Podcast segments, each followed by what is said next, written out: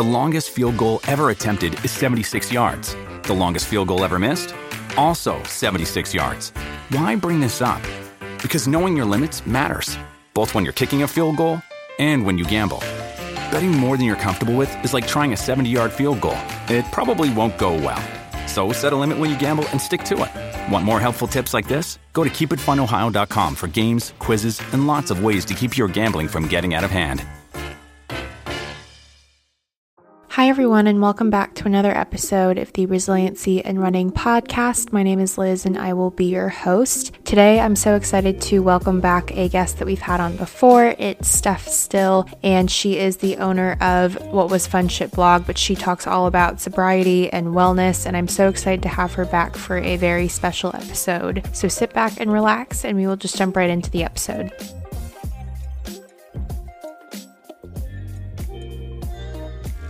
All right, I'm so excited to have Steph back on the podcast. I've had her on the podcast before, and we did an episode around college binge drinking, and it was such an eye opening episode. And I got a lot of positive feedback from that. And I think this topic is just something that you can like never stop talking about because I think it's not talked about enough. And I think Stephanie's doing amazing things to open up that conversation more and more. And if you i'll have her kind of link her stuff and i'll put it in the show notes as well. But she's got a lot of cool stuff going on. She has a lot of virtual meetings. She's got an incredible instagram account and i love kind of watching her journey. But i'll let you introduce yourself and just share a bit more about you yeah. So thank you so much for having me on the podcast. I remember the first time I was on, it was like, I think you were the first person to ever interview me for a podcast. And I was like, this is so cool. So very honored to be back. Hopefully I sound a bit better in this one because I remember being super nervous for that one. But oh.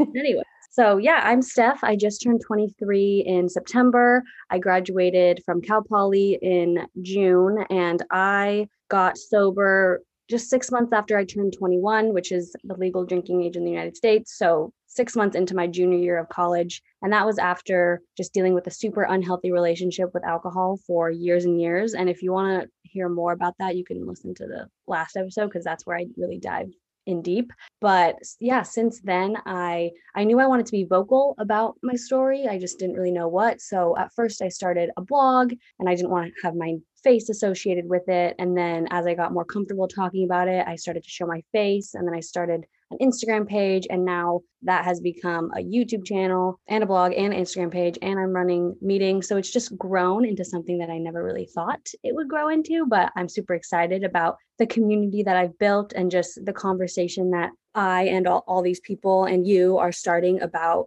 alcoholism and just having an unhealthy relationship with alcohol at this age, you know, in college and after college and before college, even because it's just something that's definitely not talked about enough. And I know when I was going through my issues with alcohol, I thought I was the only one my age going through them because it's so stigmatized that sobriety is just and alcoholism is just like the guy under the bridge with a paper bag. You know, it's not like a former sorority girl like myself. So, yeah, I've been sober now for over a year and a half and have just had so many, so much mental space now that I don't drink to kind of realize the other aspects of my life that need healing. And, you know, it's never just about the alcohol. It's never just that you can't drink. It's because you're usually trying to cover up something else. So I've realized that one of those things is my relationship with food and my body. And so now I'm really diving deeper into my eating disorder, which we can totally get into my whole story later. But yeah, that's just a little about me. Yeah. And I think Stephanie and I both met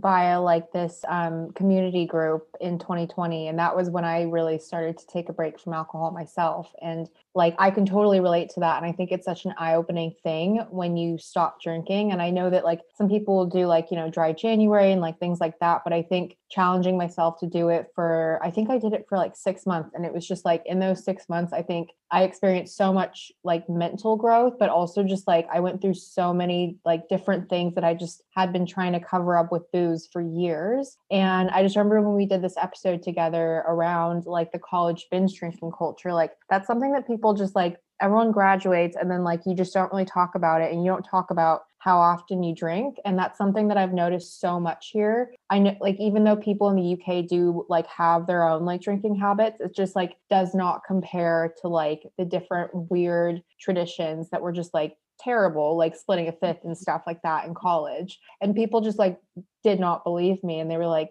what? Like that's insane. And I think mm-hmm. that it's just like, yeah, it's it's something that you have to talk about so much more. And then, you know, when you stop drinking and you stop trying to cover up all those things, I think like things like that kind of come up. And I think you know, with the eating disorder as well. Basically, Stephanie came out with an, a video. I can't remember how long ago it was, but it was linking her eating disorder with alcoholism. And watching that video was like, it somehow just like there was like a light bulb that kind of went off in my head because for so long I was just like, you know, in college, I used to have these wild nights out and I would black out and I just wouldn't remember a lot of nights, but I would always have these weird sort of like mannerisms and weird habits before I'd go out drinking. And it'd be like, you know, I wouldn't want to eat too much before so I wasn't bloated or so that I could get drunk faster, even though I had built like a pretty heavy tolerance over time. And mm-hmm. and then I think like linking like the eating disorder as well. Like I've talked a lot about my anorexia on the podcast. So I won't kind of go into it too much, but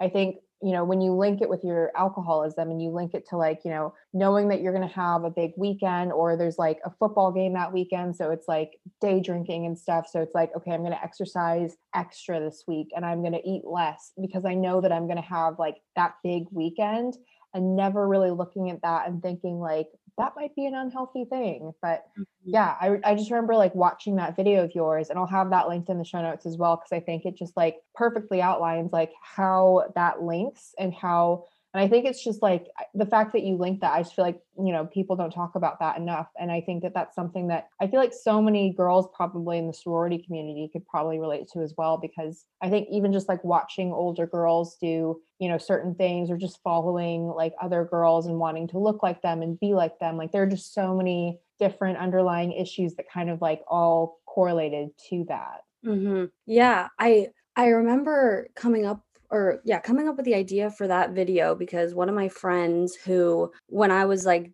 deep in the depths of my eating disorder, she was like the one person who was like really noticing and like pointing it out and trying to get me help. And so she actually texted me and said her professor, she was like learning in a class that her professor said anorexia and alcoholism are very comorbid, you know, meaning that they happen together a lot. And so that's when I kind of it clicked and I was like, oh, that that makes so much sense i feel like because people with eating disorders i mean not everyone but a lot of them do have issues with food and what i've come to realize and i'm sure it's different for from every for everyone but it's for me it's a control aspect so the control around your food and so when i was i guess i'll just get into my story a little yeah. bit so just a little bit of background so i was never formally diagnosed with an eating disorder but I would, I guess, self diagnose myself with orthorexia in about eighth grade, where I saw a Tumblr post that said, work out to wear whatever you want. And it was a picture of a girl with a completely flat stomach. And, and up until that point, I have never thought about my body aesthetically.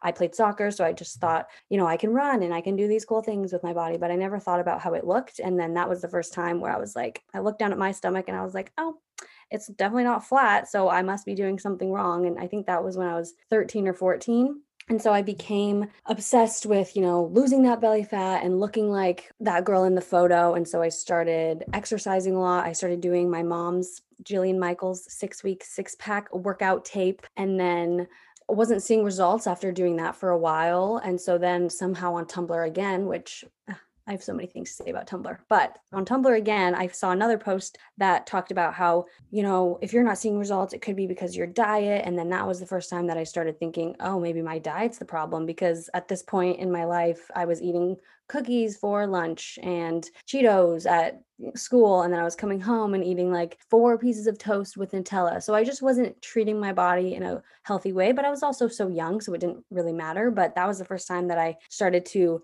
do a bunch of research about nutrition and I became super obsessed with nutrition, but not in a healthy way. It was all for aesthetic reasons, not really to make myself healthier. So became really obsessed with nutrition, started counting calories, counting serving sizes, and only eating the serving sizes. Um, and I was thinking about this the other day, and I don't really remember like a time between when I was when I had like quote unquote belly fat and then when I was super skinny. It just all happened so fast in my mind. So I ended up getting really thin and I wasn't noticing it because I had developed this eating disorder brain that was telling me I was I needed to lose more weight and I was still fat. And so it wasn't until my mom and my friends started noticing it and coming up to me and pointing it out. And so that was really hard to hear but I ended up going to a doctor and he asked me you know did you and at this point my my heart rate was like half of what it should have been. My hair was falling out. It was just not good at all. And the doctor asked me did you intend to lose all this weight? And i was like no because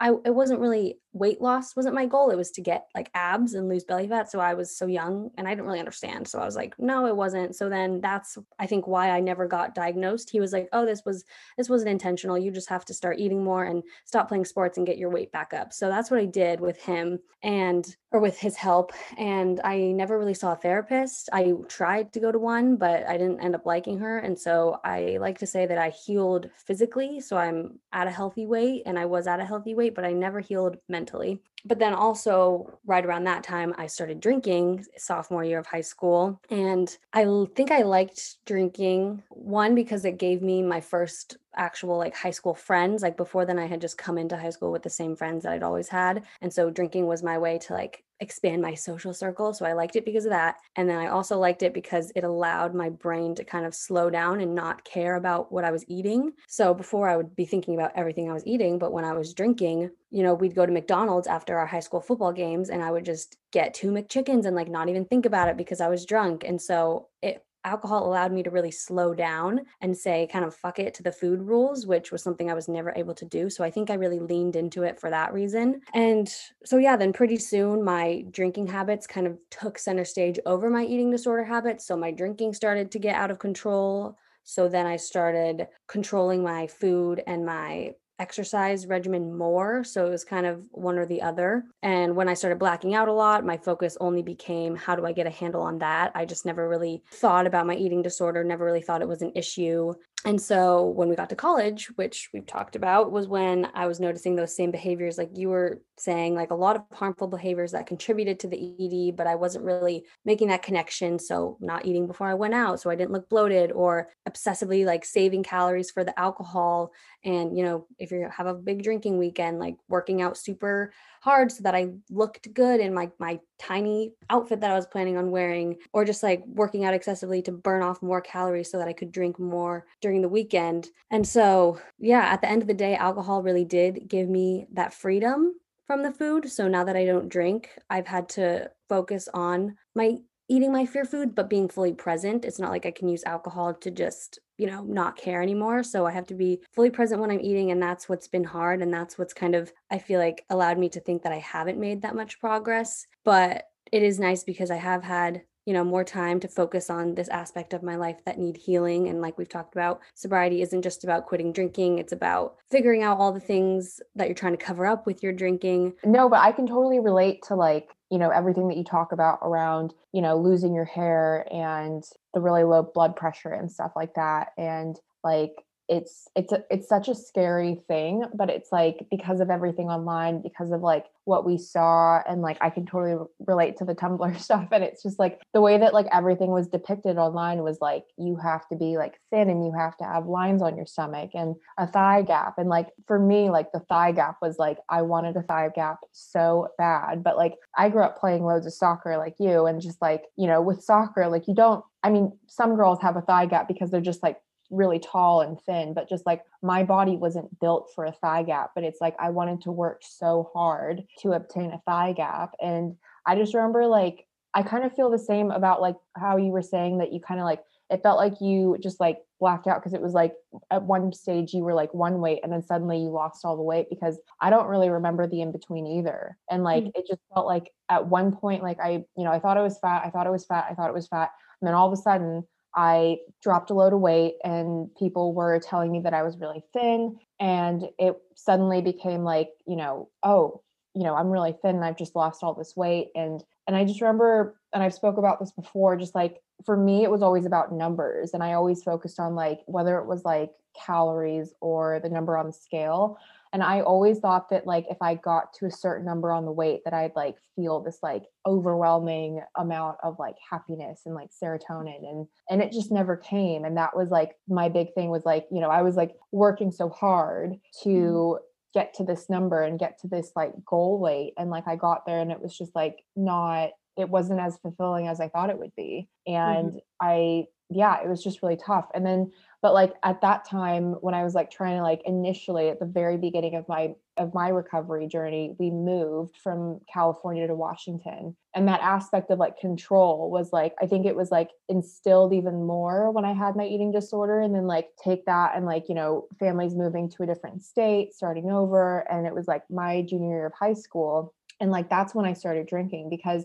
i actually like hadn't drank freshman and sophomore year and i was like a total geek and then i you know moved to washington and i was like okay how do i make friends and then mm-hmm. as soon as i went to my first party i was just like oh okay so if i start drinking then like i'll make friends and i'll be cool and i won't just be the new girl and like mm-hmm. suddenly it became like oh you know if you can drink this much it just it seemed like a cool thing to be able to like take like you know three shots in a row or something and just do like crazy stupid things but like at the time it was just like okay this is going to make me cool and this is going to make people like me and like you know i'll seem like I, I don't know not as lame as just like the new girl and it was and i think that that just kind of carries to college and it gets like i don't know just like it gets even more instilled in college especially with like the greek system mm-hmm. yeah that was I can definitely relate to that. I want to speak to two things that you said. One was, you know, reaching your goal weight and thinking that you'll have this moment of euphoria where you're very happy. And I'm actually, I'm, so I don't consider myself fully recovered from my eating disorder because I'm still trying to work through some of the thoughts, but definitely have made a lot of progress and proud of myself for that. But I'm currently reading this book that my therapist recommended to me called Eight Keys to Recovering from Eating Disorder. So it has different, it just I'm only on chapter two, but chapter two is talking about like your healthy self versus your eating disorder self and how to distinguish the two and how to make the healthy self like more in control.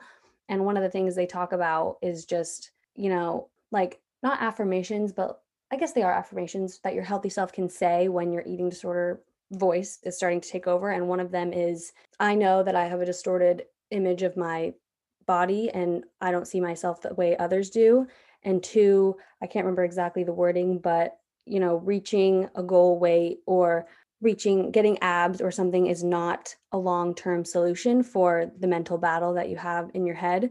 You know i have had abs and i've gotten to that point and i've still tried to go for more. I've still not liked my body when i was there and i i think the best telltale sign of that is like looking back at old pictures of myself where i remember seeing those pictures years ago and being like oh i look so fat and now i look at them and i'm like i was so thin and i just couldn't see it in the moment. So it's all mental and i something on another podcast i talked about was her name's kate noel and she talked about how you know losing weight and getting to a goal body is not a long-term solution. The only long term solution is acceptance of your body at whatever stage you're at. And so that's something that I'm really trying to work on. And just the constant going back and forth of, you know, catching a bad angle of your body in the mirror and then restricting because you don't like the way you look. It's just a constant cycle. Whereas if you just learn to accept what your body looks like and you maybe catch yourself at a bad angle, or maybe you just don't like the way you look, you know that you don't have to restrict to get to a different body because if you can just be happy with where you're at now, you can be happy in all stages of your body and your body is going to change no matter what throughout your life as you get older. So that's why I think it's so important to get a hold of this as soon as possible because I just if I don't know, I've seen friends moms who kind of have their own body image issues and if you I think the earlier that you can learn to accept your body as it changes, the better off you are for the rest of your life. So that's just one little point, but also wanted to speak on the point about you know entering college and high school i definitely can relate to that. I was also kind of a nerd in freshman and sophomore year. I would stay home and do homework on friday nights because i really cared about my grades rather than going to our high school football games and my sister was the one who started drinking and you know getting more friends that way. And at one point i was just so fed up with kind of being home alone and just feeling like none of my friends wanted to hang out with me. So I don't remember when the first time I drank was, but I just started to and started noticing I was getting more friends. And I immediately related that to, you know, me being fun. And I, I don't think I made that connection until I stopped drinking and dealt with the social anxiety. But I came to realize like I never learned how to make friends without alcohol, like in my older age. Like when you're a kid, obviously it's a lot easier to make friends, but I I never learned how to socialize in high school and meet new people without alcohol, so I just immediately resorted to that when I went to college and was meeting all these new people, was joining a sorority and feeling like all the events were centered around drinking so that's just something that i had to do and i was honestly excited to because i i did like to drink but yeah that's just a good point about how feeling like you need to fit in with the drinking culture. And I'm still feeling that now, even though I don't drink. Like, I still sometimes am like, am I lame for not wanting to go out to the bars because I'm in my 20s? Like, this is what I should be doing. But it's just not super fun for me anymore now that I don't drink. But sometimes I will force myself to do it just to feel like I belong in this age group. So it's just a constant kind of battle. I'm sure you might be able to relate. No, it is. I think, I think too, like, I just remember we used to joke all the time about when we joined a sorority, it would be it was the running joke that like, oh, you, you know, you pay for your friends and you instantly got like a hundred friends or something, or however many girls lived in the house. And like you said, like it was everything was centered around drinking. And I just remember like some of the initial like, you know, freshman events that you would go to were all around drinking at a frat house. And, you know, you're already like center stage because you're the new pledge class, but it's like, well, now there's boys and you don't want to seem lame. And it was just always like, I think it just got even more amplified in college because it was like, well, I do want to just make more friends. And, you know, the Greek community can be so big no matter what university you go to. I think just like when you're looking at like the Greek community compared to like the size of the university, there's just so many people that choose to go Greek, which is great. But I think I'm, mm-hmm. well, I, I have my own thoughts now about the Greek system, I think, coming out of college.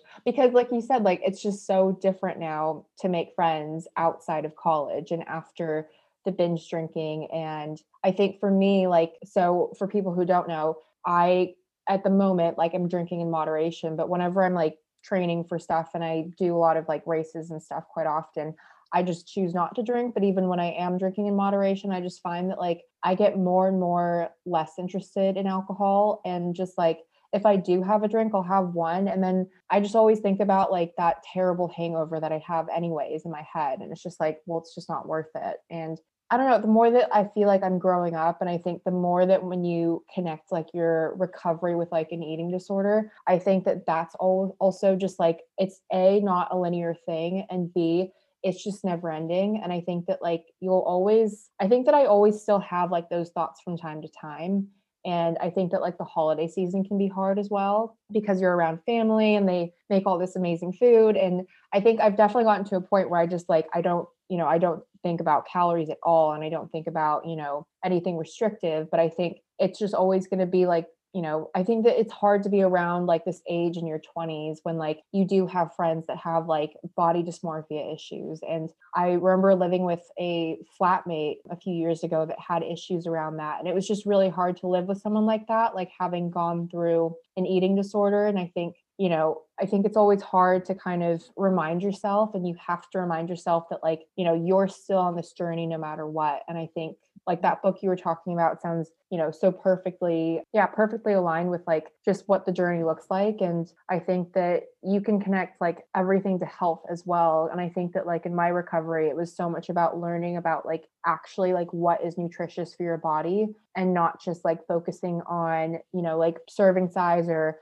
Mm-hmm. calories mm-hmm. or like for me i look at like ingredients and i want to know if it's you know if it's more natural and less processed and you know putting good things in my body and I don't know, they're just like my mind thinks a lot more differently. And I think like especially with like alcohol as well, like if you think about it, it's just like you're literally putting poison in your body mm-hmm. um, when you're looking at it. And I think just like I I remember doing so much research into that when I was um, not drinking for six months. And I think it's just like, I don't know, the more that I grow up, the more that I kind of just like look back at those years and like those unfortunate years in high school and having an eating disorder and then college and having that like kind of like feeling like I was recovered, but then being hit with like the binge drinking community and just mm-hmm. feeling this weird like link of just like, you know, I need to like restrict myself again. And I thought that I was done with the restriction process, but here I am again to, you know, do it so that I can like enjoy the weekend. And, mm-hmm. you know, what is enjoyment when you're just binge drinking till you can't remember and you can't think straight, mm-hmm. you know?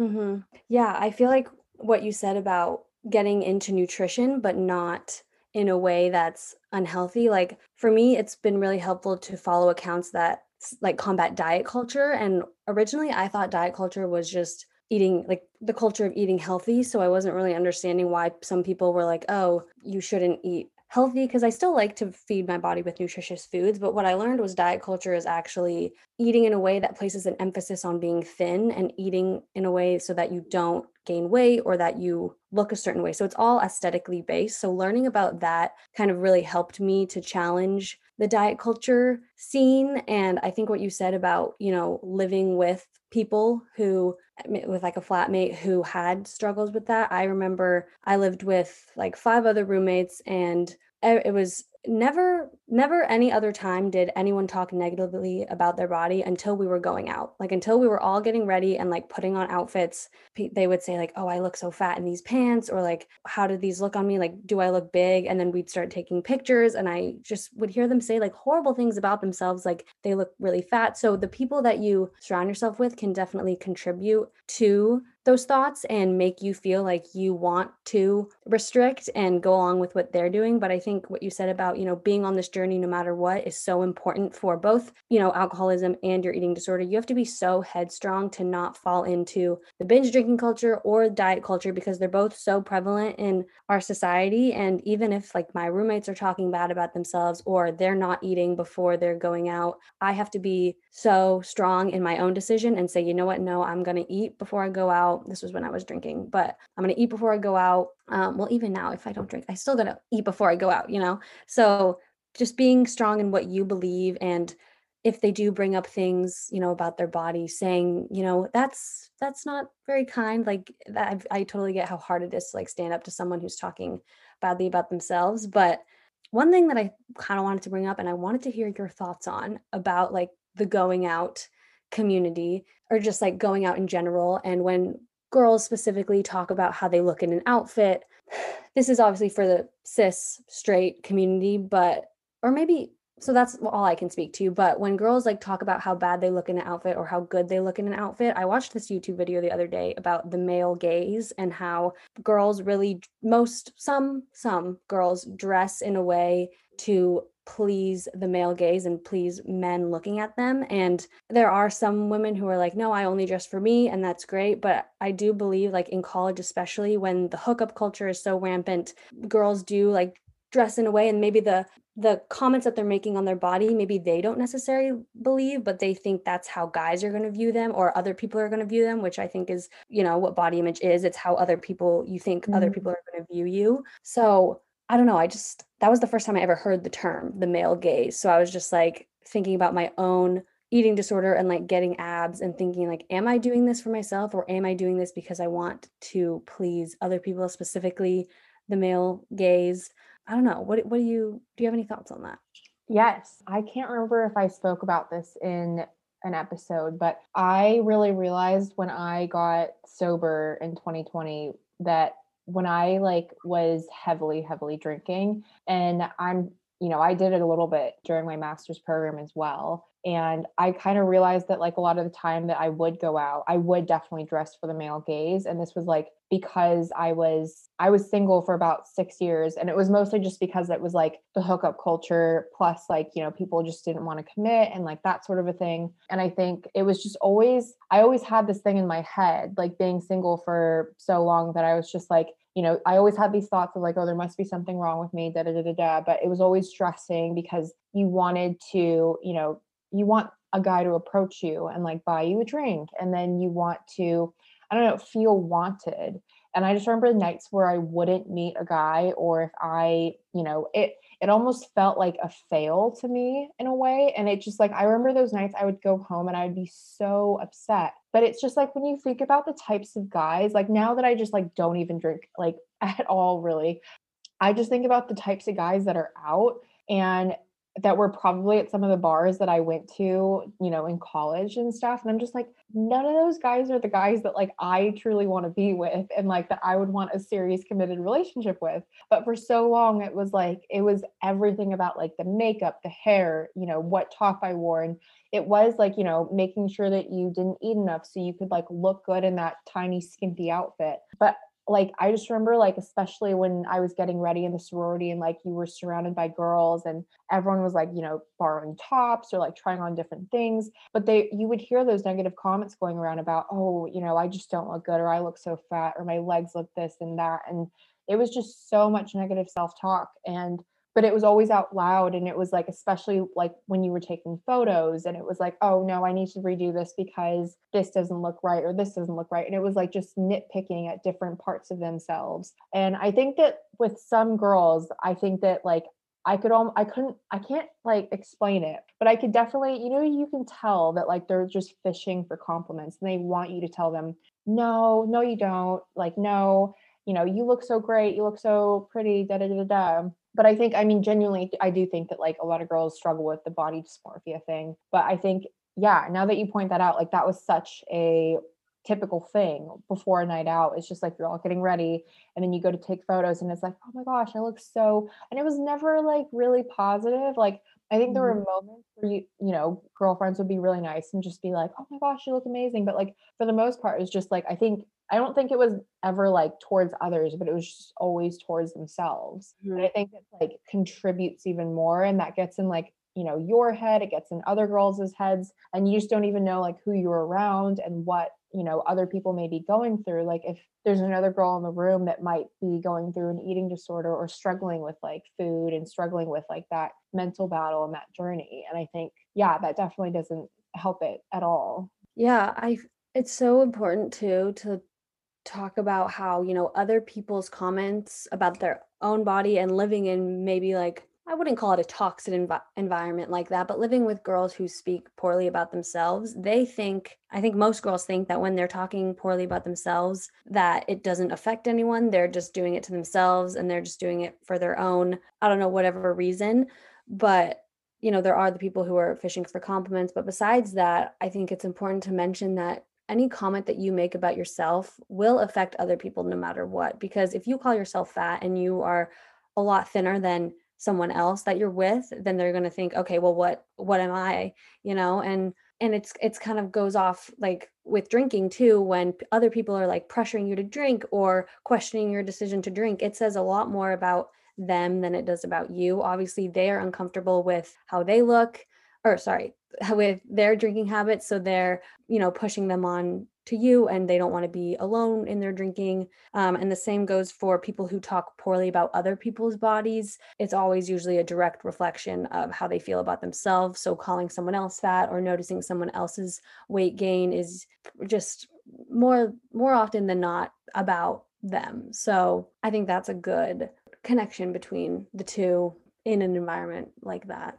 Yeah, I think too, like with the whole drinking thing, and when I was like deep in the drinking, it was just like, I don't think I ever really had the time between like, you know, going to work and then, or going to school and then going out and having nights out. I think it was just like, I would always, when I stopped drinking, I just like suddenly realized all these like times that friends, people that I thought were friends, actually really upset me but because i was either so drunk and i don't know i just i don't feel like i processed a lot of things properly and i think that that was like what really came up for me last year and i just realized like all these different things and i like when i stopped drinking so much i also just realized that like you know so many friends that i thought were friends weren't actually my friends and i've had like i haven't had like a drastic change of like friend group but i would definitely say that like when you look at me in 2019 and like pre-COVID and me now, these are two very different people who hang out with like two very different friend groups and just like, yeah, surround themselves with like much different people because I think when you stop drinking and you stop looking for ways to like cover things up and like cover issues that like you don't want to face and you don't want to battle or, you know, talk about, I think like, you know, I feel like I was look I I I feel like I was looking for I don't know, I was looking for something in this like really toxic group of friends and I just never got it. And I always felt so insecure. And I always felt so insecure when we went out and when we were drinking. And now it's like I surround myself with people who like would never talk to me the way that those friends did. And would never like pressure me to drink or would never, you know, do any of that sort of stuff, but like would rather like, you know, push you to be better and motivate you to be better. But I would, I'll definitely say that like when I stopped drinking, like a lot of people, I just noticed a lot of friends just either stopped talking to me or just like slowly stopped talking to me. And I think that that was like quite a hard thing as well. And I think I've seen like some of your posts and videos as well, kind of around it. And I think it's like a really harsh truth, but I think it's also just like, you know, at the end of the day, like you say, like you just want to surround yourself with people who are going to be there with you for like, you know, the long haul and like the journey. And it's not just, like you said, like this one stop thing where you, you know, you just like fix it and then it's done. It's just like this never ending thing that you're going to constantly be working on yourself to be better for yourself and like better for others. Mm-hmm.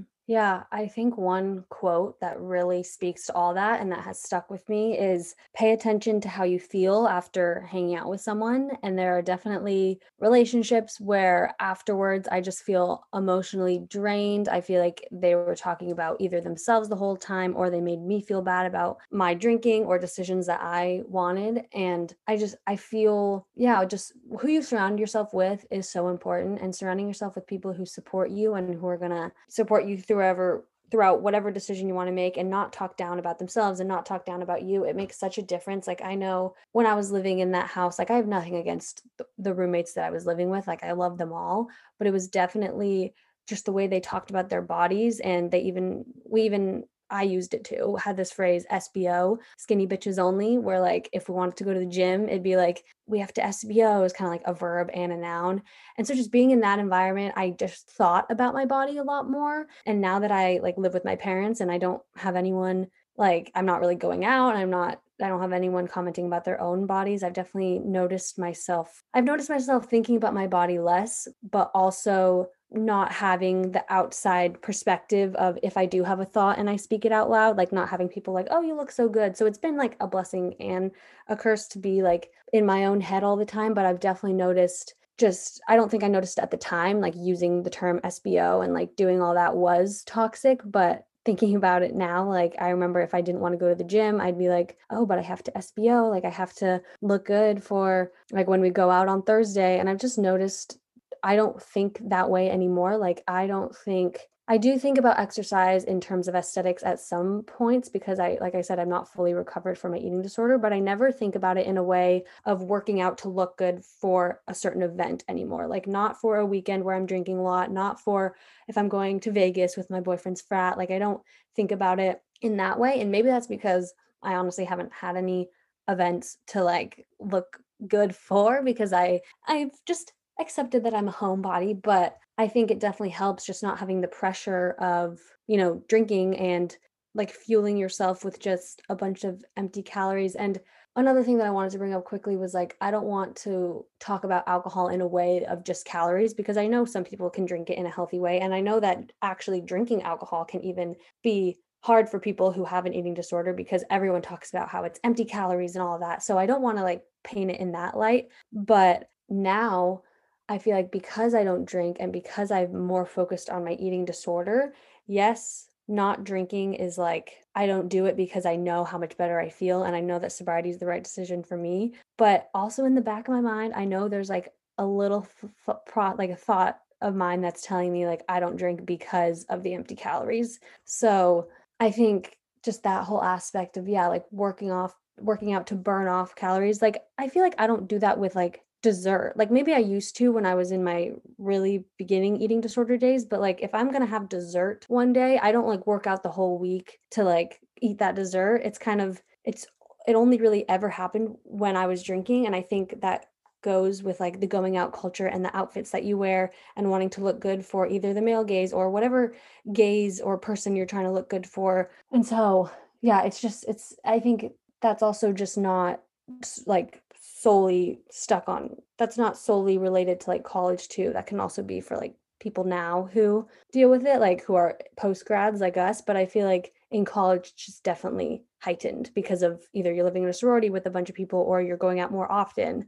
No yeah i totally agree. I think that like i was definitely thinking about the calories and thinking about how that you know was gonna mess me up or mess up my week or whatever. And I think like what you were saying there sort of around desserts and alcohol. I think that I don't know, I was even thinking about that for a second because I found myself when I was not drinking last year, just and whenever I'm not drinking when I'm training, I find that I enjoy desserts so much more because it's like because you're not drinking and you're not like doing the thing like that everyone else around you is doing. I almost find that like that's like you know, for some people, like a glass of wine is like what they have when they come home and like that's their treat. And like for me, maybe it's like a chocolate sorbet or something, and just like something that like you get to like actually sit down and like really be present and really enjoy because I think also like with with eating disorders like i would always like only want to eat things that were like low calorie and like things that i didn't even like and i think it's so different when you actually like really learn about food and learn about what's good for you and like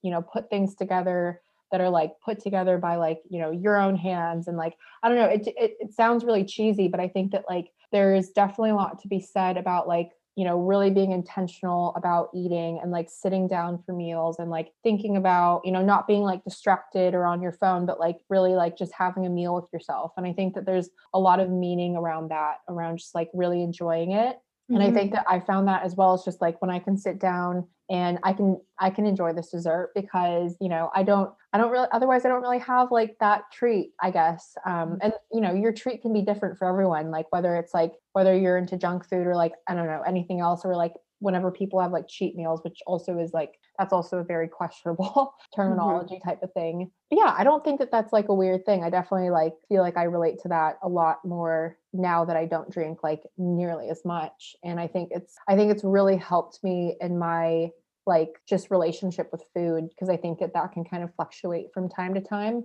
depending mm-hmm. on like where i am in like what journey of life or you know whether it's i'm really busy at work or i don't know i think it's just hard and sometimes you get distracted but i think i've really learned over time to like let go and like let go of that control and i don't know because it always would like feed into my anxiety and feed into like really being on edge like all the time but i think the way that you share like you know how open you are about like your recovery. Like when I was recovering, I was so like quiet about it and I didn't tell anyone about it and I didn't want to tell anyone until I was what until I could label myself as recovered and even then I don't think I was actually recovered. I think I'd actually just made like decent progress, but I for so long like just didn't tell anyone about it. And I just remember this one moment, like I think it was my senior prom, and I just like was super open about it. And I I've made like one YouTube video ever, but like it was all about my eating disorder. And I was just like, okay, I feel ready and I feel like I'm now like allowed to talk about it. But I think like the way that you're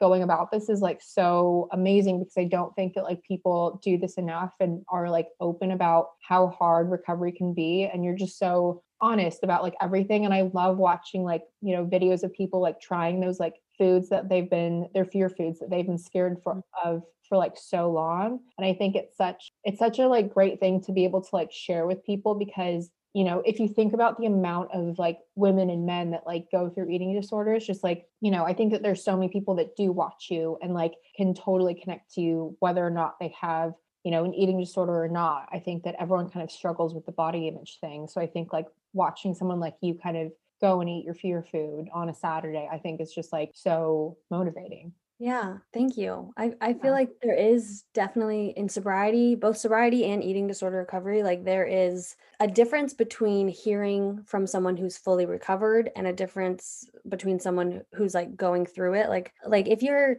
hearing about someone's sobriety journey and they're like five years sober and you're just getting started, it's nice to look to them for inspiration, but it, you also want to hear about the person who's maybe six months sober, a little closer to where you're at, so that it's you can just relate to them more, which is something that I've kind of struggled with now that I'm a year and a half sober, I'm like, oh, are people not relating to me as much because I've been able to stay sober for so long? But I feel like when I was trying to get sober, like I was open about that. So I could relate to people in that way. And I still try and talk about how I still like can relate to things that they're saying. But same with like eating disorder. I love looking at people who are recovered, like Kate Noel.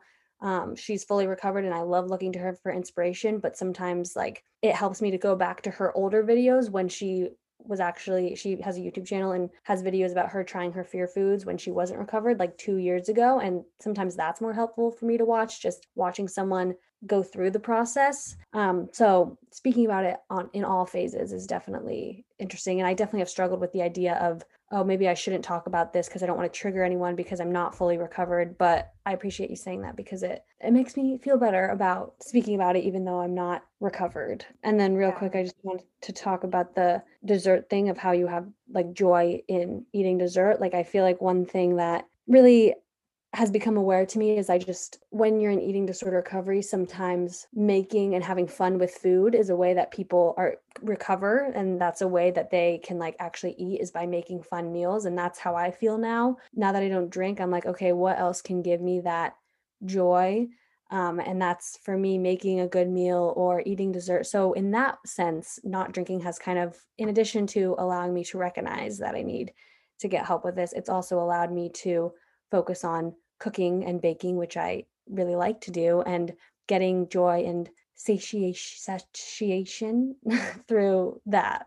Awesome. Yeah, no, I totally agree. But I think, yeah, everything that we spoke about today was like so great and so on point. And I just want to give you a moment to like share and plug your social media outlets and ways that people can find you and because I know that so many people will be able to relate to you. And yeah, definitely don't stop creating the content that you do because I think it's definitely so unique and it's such a niche that like I wish that I had in college. And I think that like there are so many girls that are probably in college now, that are probably in high school that are finding you so relatable. So definitely keep making your content and keep going. Thank you so much. That that really means a lot. So you can find me. I just launched a new website, stephaniestill.com. So that I have my blog on there. I have sobriety resources on there, so different books. And then I also have a place where you can sign up for my meetings, which are for the younger, sober, and sober curious crowd. So anyone, you know, in college or post grad age. It's really not limited.